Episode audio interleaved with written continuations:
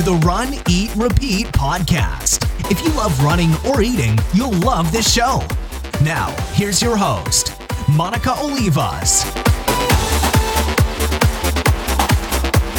Hello, and welcome back to the Run, Eat, Repeat podcast. This is Monica, and I am very excited about today's episode. I am talking with the author of Ultra Marathon Mom, Holly Zimmermann.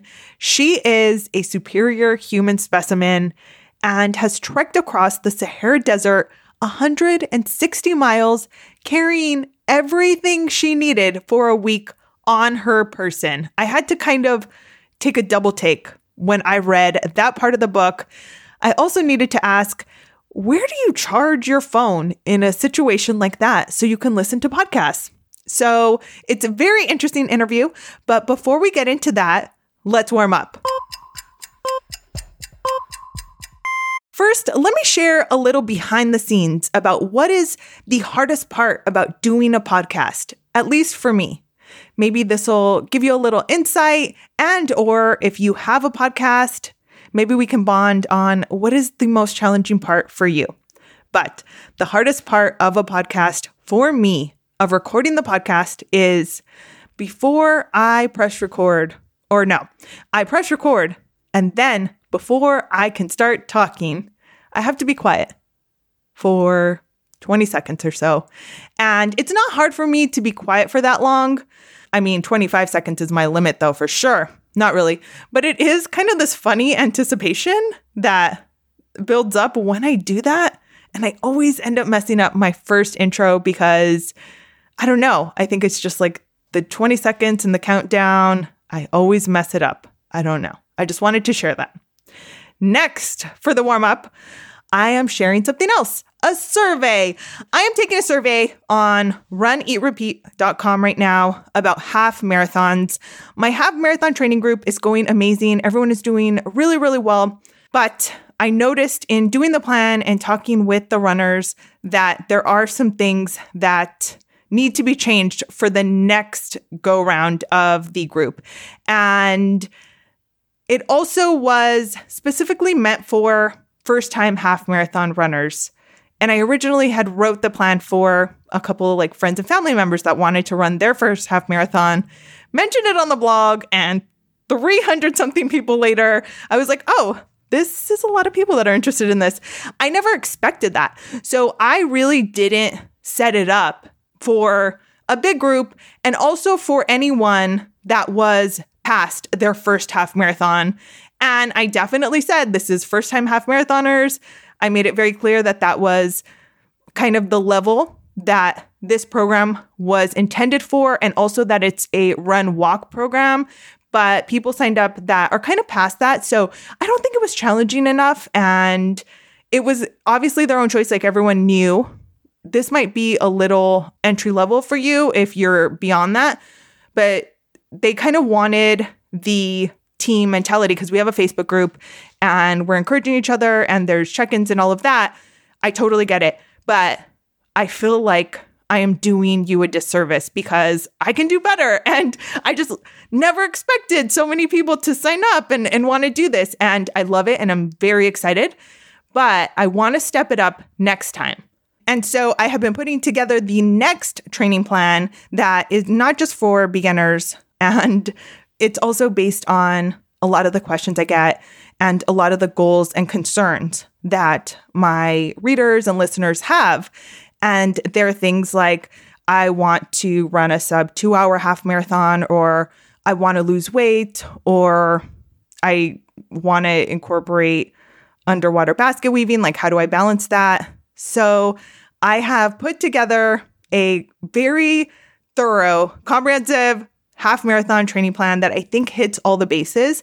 And it is a beast in a good way. It's just, though, might be overwhelming. And I don't know if I am overdoing it, if there's way too much information. So, this survey is for anyone who wants to run a half marathon, loves half marathons, has a very big opinion on half marathons and half marathon training. I'm just kind of asking what your goals are, what your different needs are if you need these parts of the plan or you can kind of you're set with that just so that I can make sure that I am not drowning everyone in random info. So that is at runeatrepeat.com. Check it out. I think there's like 10 questions.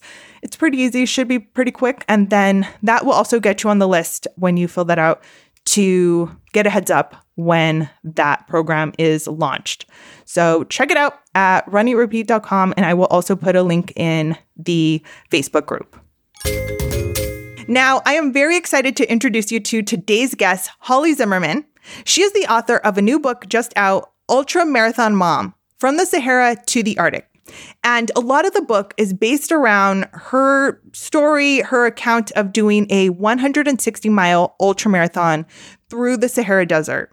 But beyond that, she has run all over the world, so many different races, had so many different race experiences, and met tons of interesting people that the book touches so many different bases. She's run Boston, in the Arctic. It's just really amazing and very interesting.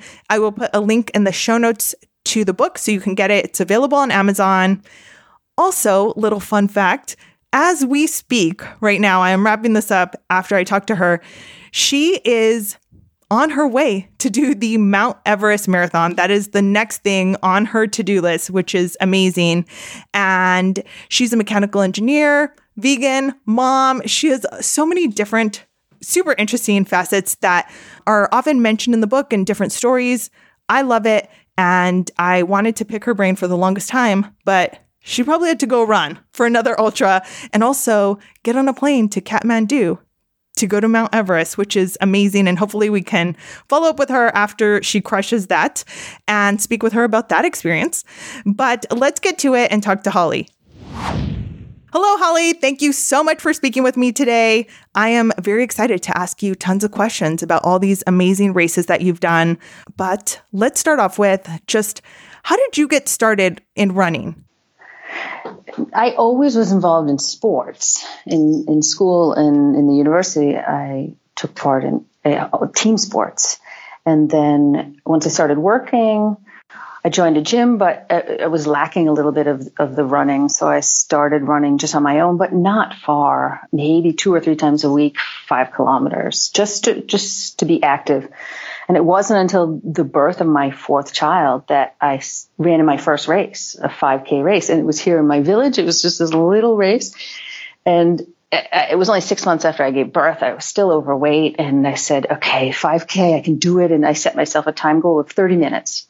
And I think I came in in like 27 and I was addicted. I was just so addicted. And then I got myself a GPS watch and then I started running longer and, and faster and, and it just really skyrocketed from there. And uh, two years later, the first half, and two years after that, the first marathon, and the year after that, the first ultra. I love it. That and yeah. So, how long ago was that that you did that first 5K? Well, my son is 10. Uh-huh. So only 10 years ago. 10 years ago. Yeah. But yeah. I do like But that's the beauty of ultras is that you can get in late. You don't have to be 20 or 25 years old to be competitive in an ultra. I mean, mm-hmm. the, the most competitive age group is like 40 to 45, mm-hmm. maybe a little bit younger, but they're the ones that, that come in first. Why is that? Yeah. And endurance, uh, it's, I think you you need years in order to train that. And it's a big mental game too. Mm-hmm. Uh, I think that's really half the battle. Where they say 90% of an ultra is, is a head game and the other 10% is also a head game. Once you've done, if you have your training done and your body's ready, then it's just a battle of, with your mind. And I think the, the older runners um, are better to able to cope with that. Yeah, I had just actually heard about that. How interesting it is that we think of someone at their peak of, you know, athleticism being yeah. kind of younger, but even the best marathoners are often in their like mid 30s. Des, yeah. who just won Boston, yeah. I think the the guy that holds the world record right now for the marathon was like 35 or something. And just kind of seems odd, but it is, yes, like you have to be, it's kind of like older and wiser. They're right, saying, right? right? You just have to run smart is so inspirational for us. I know it gives like everyone hope because a lot of times right. you do think you're like, am I too late to get into this, or you know, do I have to be yeah. this like young gazelle that is yeah, just a natural? Mm. I mean, there's a lot of people that come in as in the midlife crisis and say, "Oh, um, I need to lose weight, and, and I don't know how much uh, more I can do. I want to get my youth back," and so they turn to running, and they can still be competitive. Mm-hmm. That is yeah. so inspiring. So, how then do you think um, your mental training works in with your actual physical training for ultras?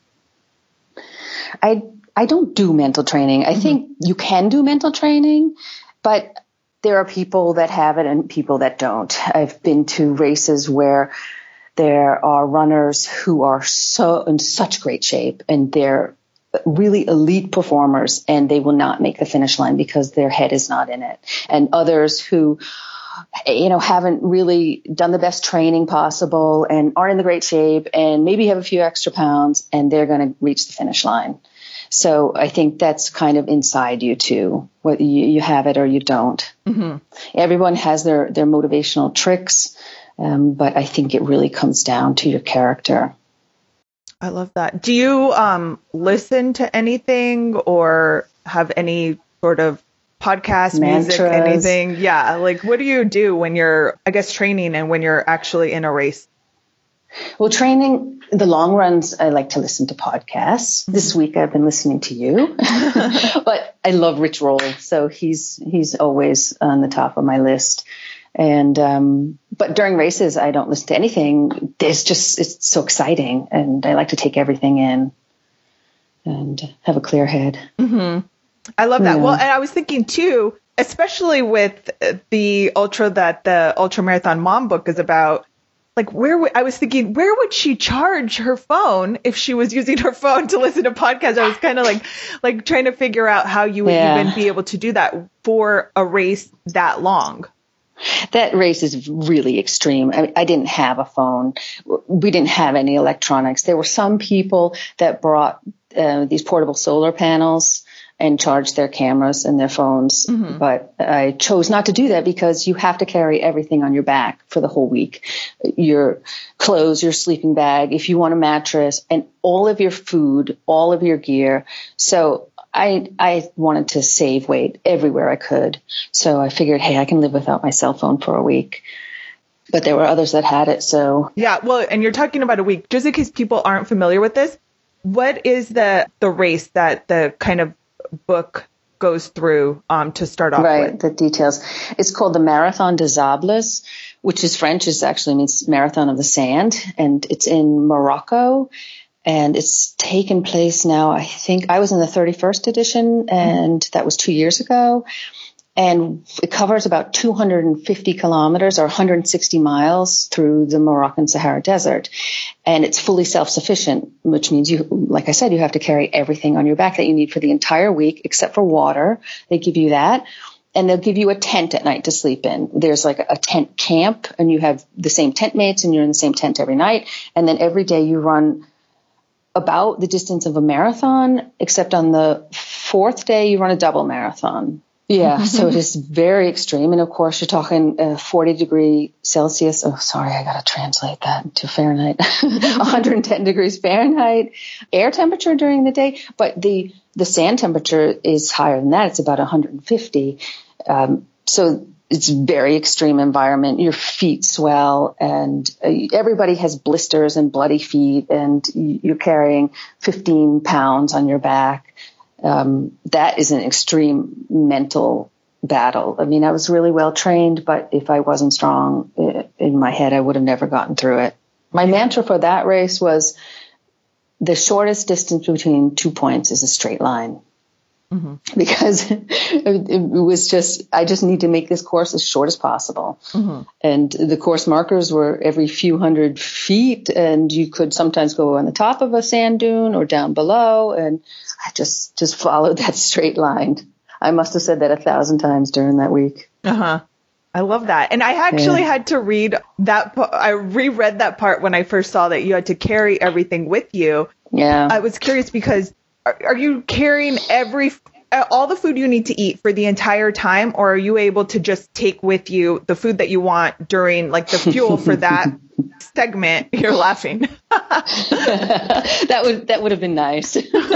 Like I was no, for the entire week. Oh it was my God. crazy because, but, but the good thing about it is every bite that you eat, you know your pack is getting lighter. Right? So by the end of the week, I was down to about 10 pounds on my back and I was like, wow, this is great. But it's just ridiculous. Oh my gosh, I that didn't bring a amazing. mattress. I mean, you, you just try to save weight everywhere you can. Uh huh. I can't. That's uh, th- that is amazing. Yeah, because I know even in marathons, I have had a handheld water bottle. It's like a particularly hot mm-hmm. race, and just like once mm-hmm. the water's out of it, I will like toss it. Like I'm like nope, and it's a good water bottle. You know, it's like a good handheld Nathan water bottle. It's just too heavy. and I'm yeah. just like no, I can't. Like yeah, Oh exactly. that is so amazing. You can And- relate. I, the book is so detailed in kind of every stage. D- how did you keep track of that as you were out there? Well, the original idea of the book was as a guide for that race mm-hmm. because when I was when I was planning for it and preparing for it, there was no information available on the internet. I think there was one blogger in England, and I must have read through her stuff about a hundred times.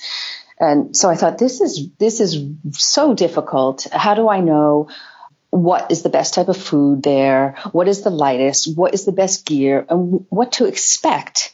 And so when I was there, I had a small diary with me and I kept a daily journal. And then when I came home, the first two weeks that I was home, I just sat down and I wrote it all out when it was fresh in my head. So it was pretty detailed. And then I thought, you know, this is a shame. I have so many other really neat stories and adventures that um, I could really incorporate into the book too.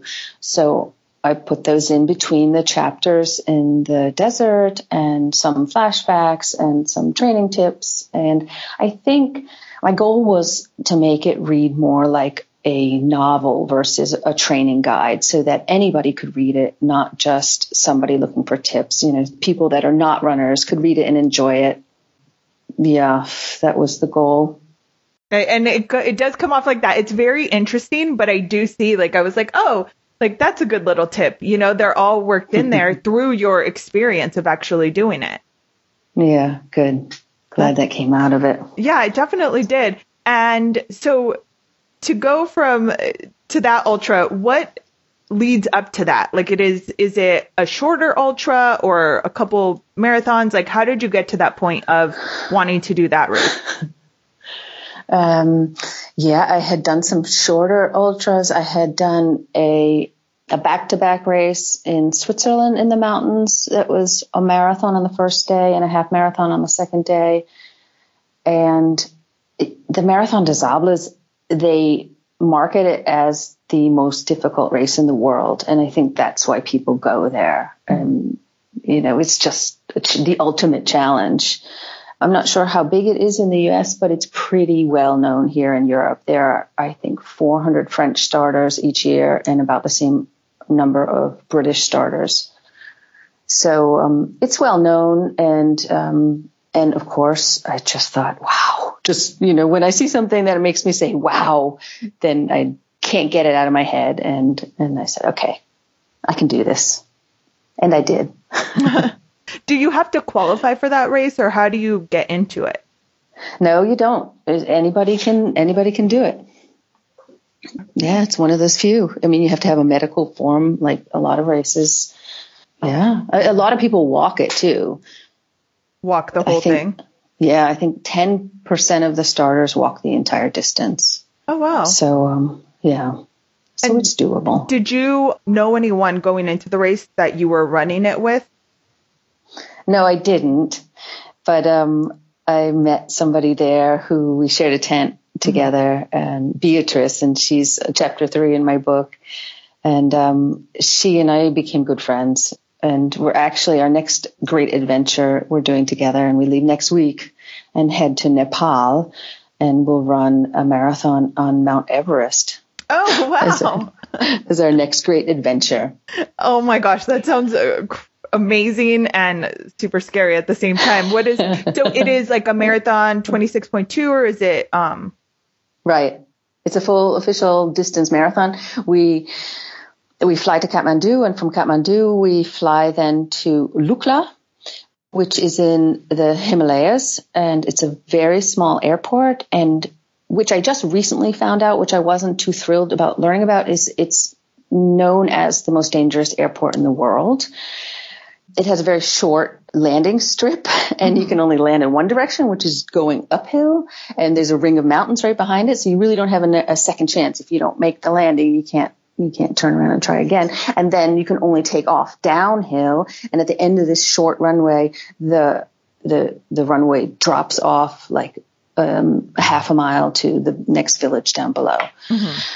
So, so, and then you are talking about oxygen, oxygen deficiency. I think, you know, we have high altitude sickness to, to battle with and we need 10 days to get up to base camp, three days of acclimatization stops along the way. And once we're at base camp Mount Everest, we sleep there for two nights and the marathon goes from base camp essentially back down the way we just hiked up. Oh, okay. That's so with, with, with all that I have to go through beforehand, I'll be happy once I end up on the starting line and the, the toughest part will be behind me, I think. Right. There's so much leading yeah. up to that. Have you um mm. I, how do you prepare for altitude? Can you?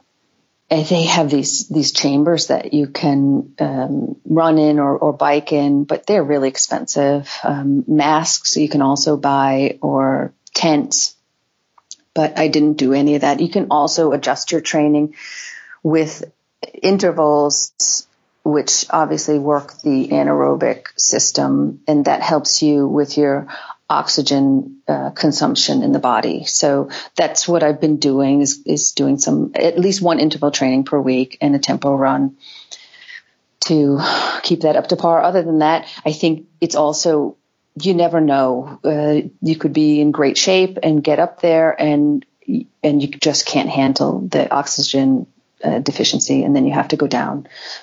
So it's a big question mark. Mm-hmm. So there are kind mm-hmm. of strategies in place if that were to happen to someone that they yeah. just take you they, down. They'll take you back down, right? Or at least you go down another um, a thousand feet or something and see how see how you feel, and then maybe you just need another day to stop, and then you can go. They they work in a couple of days extra so that you can still make it to the start of the marathon. Mm-hmm. So we'll see. There's how many people do this? There are for the marathon 180. There's also a half marathon, um, and for the marathon, I think there's 80 of them are Nepalese. So they're locals mm-hmm. and they're always the first ones to finish and sometimes by hours. and then finally comes the first international runner. Mm-hmm. Uh, they, they're running like they're like they're at sea level. And that's, that's crazy because it's not only that we're, it sounds like you're running downhill on a trail. That sounds lovely, but you're running up and down the entire time. You have, you lose almost 15,000 feet but in, in between you go up 9,000. Mm-hmm. So you really only have a loss of 6,000 feet. You're going up and down the whole time. So I mean, imagine just a marathon with a 9,000 feet climb.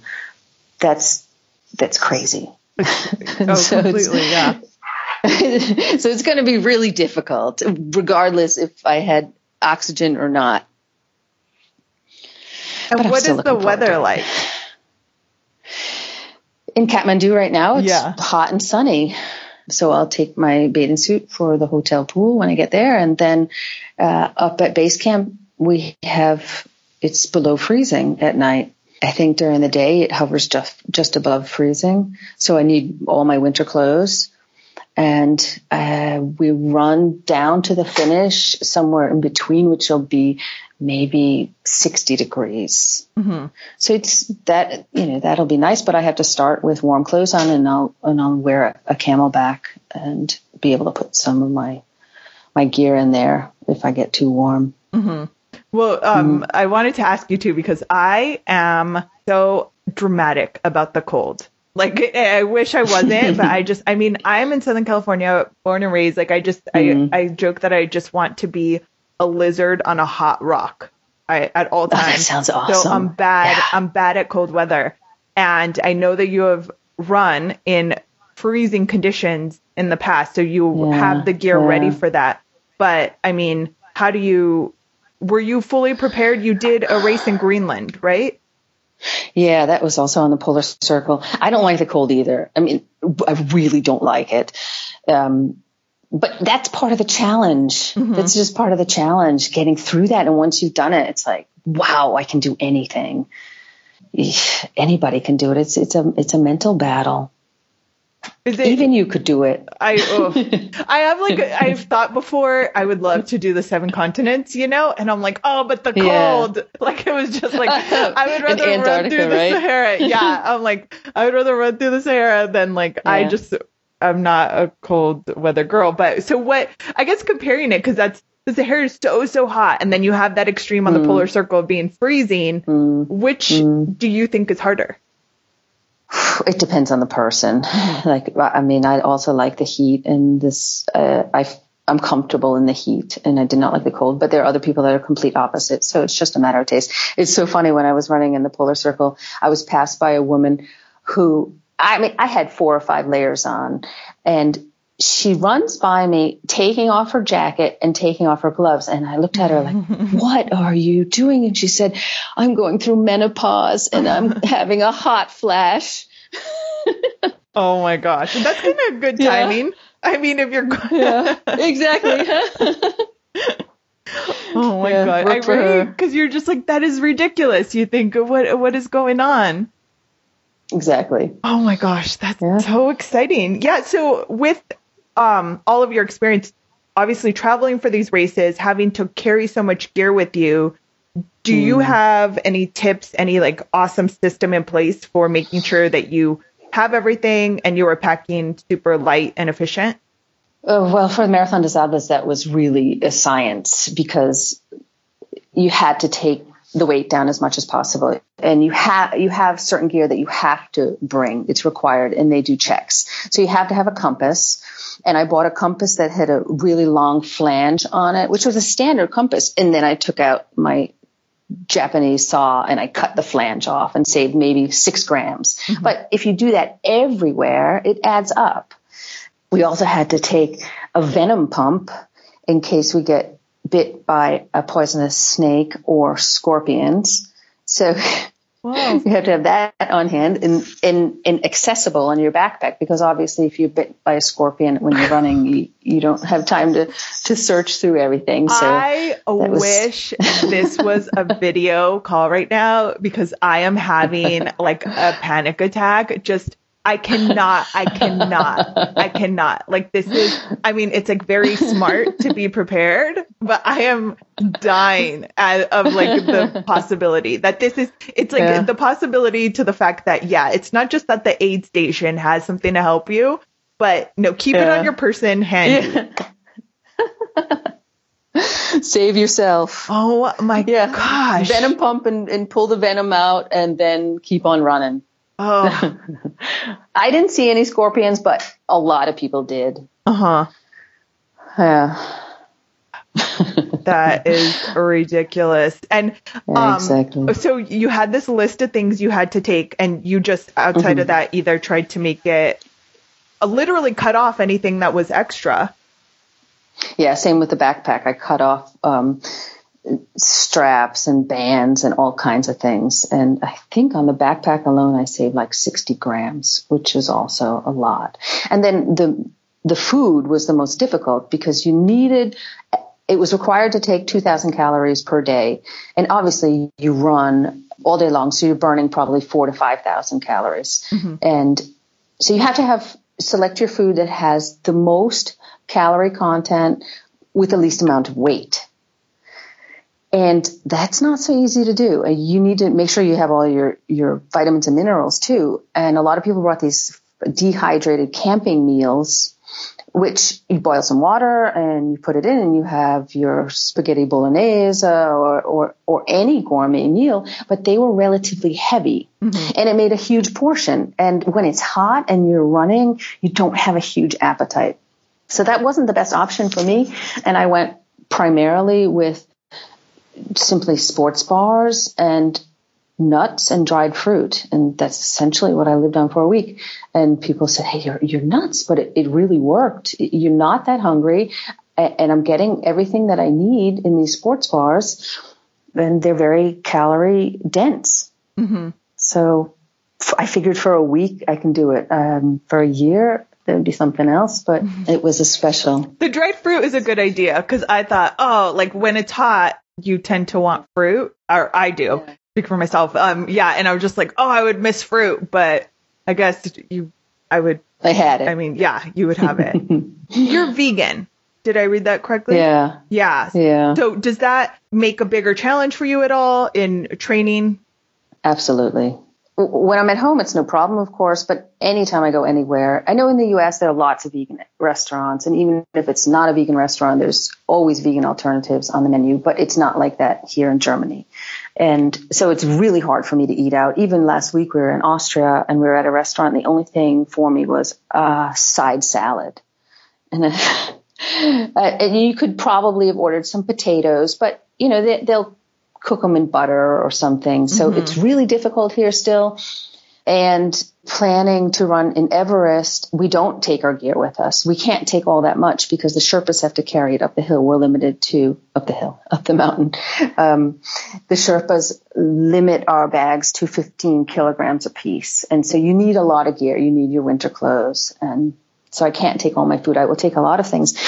And I was watching a lot of videos about what the trekkers are given to eat on the way up there in, in the restaurants. And there's a lot of food with yak milk and yak cheese. And there's not very much meat, so that's not a problem. But things are cooked in butter and cheese is on everything. And I thought this is really going to be difficult. And so to avoid yeah, yakking up the yak cheese, on my trek up the mountain, I've started um, during the past couple of months eating a little bit of cheese in my diet so that my stomach um, will get used to it before before I get there. Uh, I didn't really see any other alternative, and um, you know, I'm a vegan for health purposes alone, and so I thought, okay. this is this is the best option for me. Yeah, that is so smart. I love that you say that because I am always big. People always ask like, "Oh, I have a half marathon this weekend. What should I eat?" And I'm like, "What did you eat in training?" You know, like like just like yeah. don't you can't change it up now. Like even if I were to have an yeah. awesome suggestion, you should keep it the same because you don't know how your body's going to react, and especially when I I feel like traveling makes it that much more challenging, potentially with like a yeah. time zone or you know you just kind of get a little more anxious. just like a lot of things can factor into right. stomach issues. And then if you're eating right. something that is out of the norm, it could Right. I mean, in a different country, in a different culture, yeah. where you don't even speak the language, how am I going to ask them what's in here? Yeah. And it's not an option to not eat. Mm-hmm. You know, you need this energy. So that's that. my that's, solution. That is very smart. And I just feel like, yes, you're making the best of it because it's just like, yes, this is part of the situation and it doesn't mean right this long term thing. It's just like this is how I am. It's right. problem solving. I feel like a lot of when you run a marathon, and there are sometimes things where you're just like, yeah. oh, my stomach feels a little weird, or mm-hmm. oh, this, or oh, you know. Mm-hmm. And I, I just think in a marathon, it's problem solving. Like you're not like, oh no, mm-hmm. the sky is falling. You've just got to be like, okay, right. maybe I need a little more water. Maybe I need right. this. You know, you just have exactly. to have to adapt. Right. And usually after a few minutes, the problem's gone. And some, then another problem comes along, but gives you something to do, right? yes, it is so so true. I'm I I definitely want to hear more about the Everest race, but I know that as well. We were talking earlier about kind of keeping everything lighter in your pack as light as mm-hmm. possible. Mm-hmm. But I love the story about the guardian angel that you took with mm-hmm. you for the Boston mm-hmm. Marathon. Mm. What was yeah. your friend gave you that? Yeah, um, my best friend from when I was young in elementary school, and we're still close friends. And when I saw her right before the Boston Marathon in 2013, um, just as I was saying goodbye to her and, and was going to head to Boston for the race, she pressed this small metal object in my hand and she said, This is your guardian angel. Take her with you. And my first thought was, oh no, this thing is heavy. it, it weighs really almost nothing. But something just said to me, uh, she's coming with me. And um, there was obviously a reason for that because you know the the Boston marathon race that I ran was the year of the terror attacks and the bombing, and I was in the finish 14 minutes before the bombing and collected my bags and, uh, and my clothing. And as I was heading back to the, the runner's exits is when the bombs went off, you know, maybe 500 feet in front of me. Right. So, um, I had somebody looking out for me. Did you know what was happening? Not at all. Not at all. you're in masses. I think you've run Boston too. You know what it's like when you get into the the finish. You're under uh, masses of people and mm-hmm. runners, and and everyone is so uh, just on cloud 9 mm-hmm. and the weather was fabulous. And I mean, we just finished the Boston Marathon, and we were so excited. And and you're walking to go to the runner's exit, and then up ahead, I just saw this. It was a loud noise, and then I saw this ball of smoke Uh, go up into the air. And it wasn't like, it, it wasn't like a lot of debris and it wasn't dark colored smoke. It was like clear white smoke. And I thought, oh, it must be part of the event, you know, maybe a cannon shot or, but all of us runners, we stopped for a second and we looked and then we took a couple more steps and then the second explosion went off and and everyone knew. Mm-hmm. and and then slowly the panic started to set in and people tried to get out as soon as they could and get on the side streets and then and then all hell broke loose. I still had no idea what had happened because i was under among so many people and i couldn't see that far ahead. So we were just all trying to get away and then the ambulances started coming in one after the other and and the the noise was just amazing and and the, they were trying to push the runners off to the sides of the street. I mean you have you have hundreds and hundreds of runners and the ambulances are trying to come through. So it was really absolute chaos. And um, I tried to get out to where the meeting point was for the families, and there were security men there who said, No, stop, stop, go back the other way, go the other way. And I didn't know exactly where I was. I just knew I had to meet my family there. And thank goodness my husband and children were not there, but my father and my aunt were there. And so I squeezed through the barricades and and ran out there, and uh, was very upset, but I still, like I said, I did not know. And then once another block away, I got to the meeting point. My family was not there, and I started to cry. And there were people at that point that didn't know anything mm-hmm. that was going on. It was a couple blocks away from Boylston. Uh, and I wasn't sure what was going on, so I was trying to cover my face so that I wouldn't upset people. Um, and then, thankfully, um, my father and aunt showed up, and I immediately called my husband back in Germany and said, I'm okay, I'm okay. And he's, he's like, well, what are you talking about? Then, then this, this cell phone networks were shut off. I think they were afraid of like a triggered explosion from a cell phone. Mm-hmm. And we made our way into Copley Plaza Mall where my aunt's car was parked and they wouldn't let us down into the parking garage, but we got into the mall and then they had a lockdown and we were in there with quite a few other people and a lot of runners that had been stopped just before the finish line and they were brought into there for safety.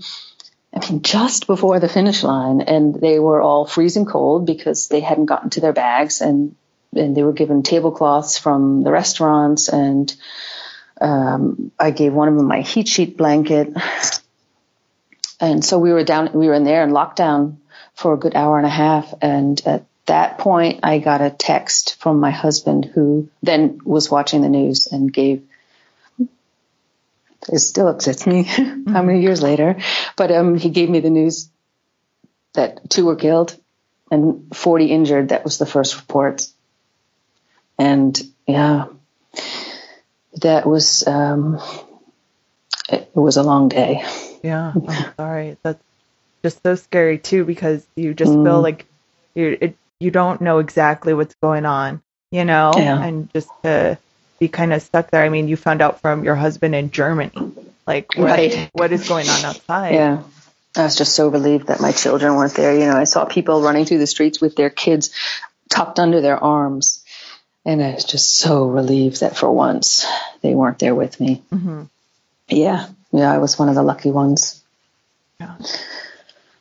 I'm sorry. And I mean, did that affect you at all for your next race? You know, because you're in this like very similar situation where it there's a ton of people and it's loud sometimes, and to go and run a next race, I don't know how has it changed your kind of perspective on it?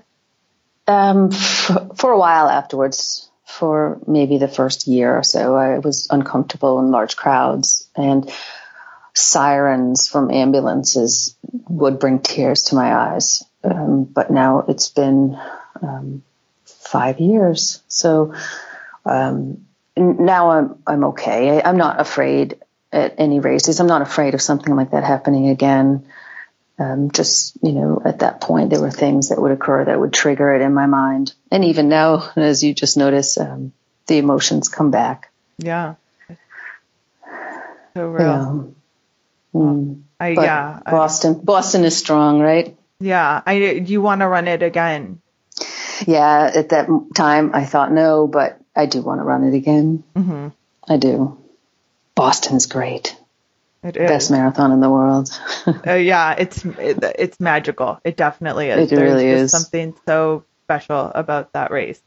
The spectators are just incredible. Yeah, I love They're it. They're so entertaining. Yeah, carry you through it. So outside of Boston, what is mm-hmm. your favorite race?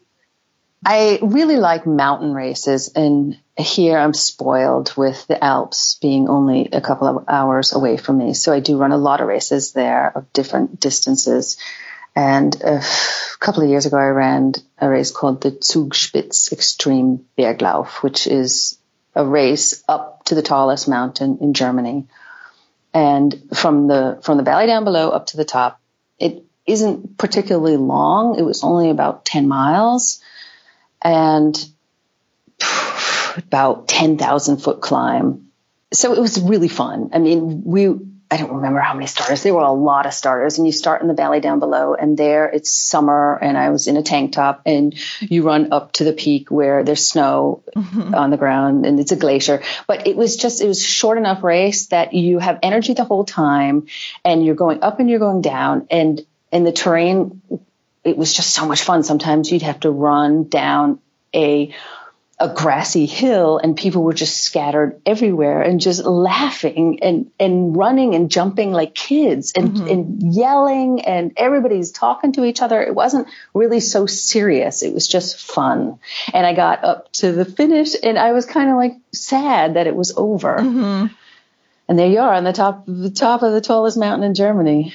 Oh. That was a great race. Yeah. I love Definitely that. one of my favorites it sounds like you're good at this whole mountain thing. Uh, what is it? what is training like for Everest right now? What's kind of like your most recent training run? I essentially train like I train for a marathon. I have uh, one long run per week, um, and then the other runs. Right now, actually, I'm only running four times a week, but over 50 miles a week. So each run is pretty long. Mm-hmm. And then I do strength training three times a week and some bike riding, usually twice a week, either indoor or mountain biking or road bike, and yoga and some stretching. But strength training, of course, is very important for mountain races because you need your quads a lot and you need to have really good balance. Um, you're jumping around from stone to stone mm-hmm. and f- up and down routes and it's the, the terrain is not flat and easy and idyllic. It's usually very technical. So you, you need to have very good balance and strong legs and endurance. Um, there are techniques that you can learn for downhill running and I'm not a bad downhill runner, but still I get over there in the Alps and there are these runners that were born and raised there and they just fly by me. It's, mm-hmm. I'm at my limit and I think I'm flying and they just go by like I'm standing still. So there is some t- technique to that. Going uphill is, is going uphill. I don't, I don't know. There, there is some technique, but you just gotta power through it. Mm-hmm. Yeah. Yeah. I'm not good with the quick feet. I feel like I'm clumsy hmm. on stairs actually, which is kind of funny because I've never like lived in a house with stairs or really lived somewhere that I had to use stairs like every day. This is kind of yeah. a, a, fun fact that I'm sharing about myself. I feel so clumsy on stairs. So, I mean, uh, put me on a trail, forget it, right? or that race in New York that runs up to what the Rockefeller or yes. what the, the skyscraper with the I know what you're talking yeah. about. I would be the last. You know one. what I'm talking about? Yeah. Yes, I have to hold on to the rail, like not because because I just feel very clumsy. Like I'm just like I do too. Oh, like going a, up, I'm okay. I'm going down downstairs. I always have to hold on to the rail. Yeah. oh my gosh, that is the yeah. the most random little Uh-oh. thing. The truth comes out. I know, right? So, do you have a goal for Everest, a time goal, or anything like that? I've been thinking about that. That's really hard to predict. It's because of the oxygen. I'm not sure how that will come into play. You know, if I judge it according to my other races with similar terrain and similar elevation, then I would think I could finish it in about seven hours. But I am planning probably more about eight for this race. Um, but it's really hard to say. Of course, uh, I will give my best and, and try to be one of the top international women finishers. Uh, but who knows who's going to be there? And uh, yeah, I want to have fun. Are you going to run with your friend that's going with you or anybody? No, she doesn't train all that much. She's more in it for the adventure. And um, it's funny because we talk about what we're worried about with this trip, and I say, I, yeah, physically I'm fit. I know I'm going to handle all that. It's just the other things like like the food and the flight into the most dangerous airport in the world mm-hmm. and the mm-hmm. oxygen. And she's like, all of that is the fun part. And she's like, I'm just not sure if my body's going to get up to the start and how I'm going to get down. So mm-hmm. we're complete opposites. And yeah, we'll see each other at the finish line. Uh huh. I love that though that you have someone that wants to do these things with you, right? And then you mm, can kind yeah. of get in the zone for your run and then yeah. hang out. Yeah.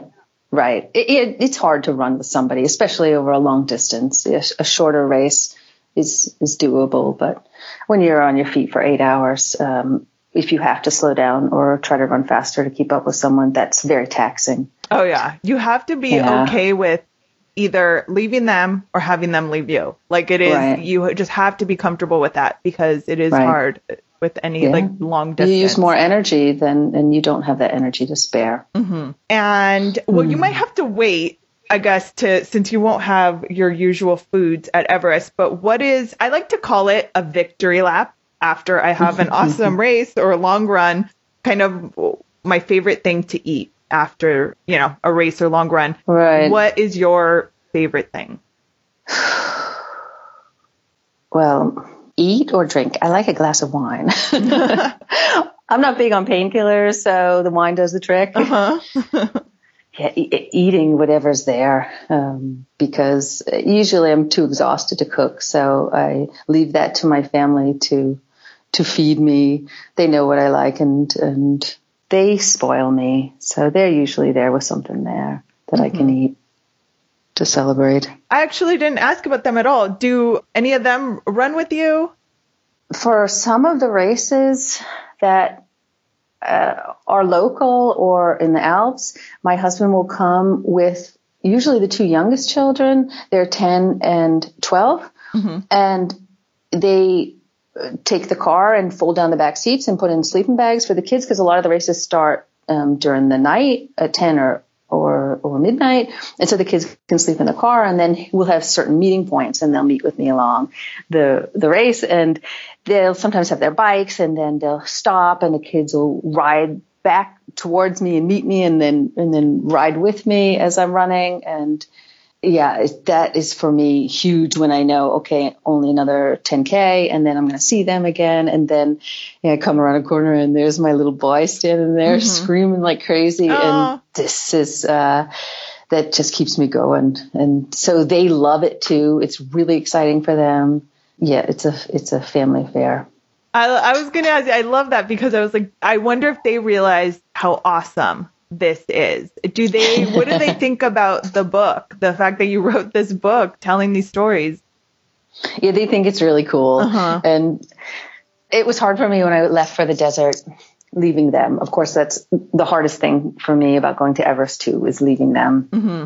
And when I was in the desert, I didn't have contact. I was allowed to send one email per day out and they had you know, a computer tent where we could go. And then they received emails and they would print them out and deliver to our tent. But I really couldn't have any live talk with anybody. So I wasn't sure how the family was dealing with it. And the first night I came home and I brought my youngest daughter to bed and kissed her goodnight. And she looked up at me and she said, Mom, I am so glad that you're my mom. Mm. And you know that makes it that makes it all worth it. They're they're proud of me, and I'm a role model for them, and that's that's um, makes it uh, that makes it able for me to continue with this and do this. If they suffered from it, I don't think I'd be able to do that. Awesome. Thank you so much, Holly. I think we'll end with that, especially because Mother's Day just passed. Good luck on Everest. Happy Mother's Day. And that actually is inspiring my awards for today. You can get more information on Holly in the show notes at runeatrepeat.com. I will also put links to her website and how to get the book. She is Ultramarathon Mom on Twitter, and it's the underscore ultramarathon underscore mom on Instagram. But again, I will put links in the show notes to all of that so you can follow along. Now let's get into the awards.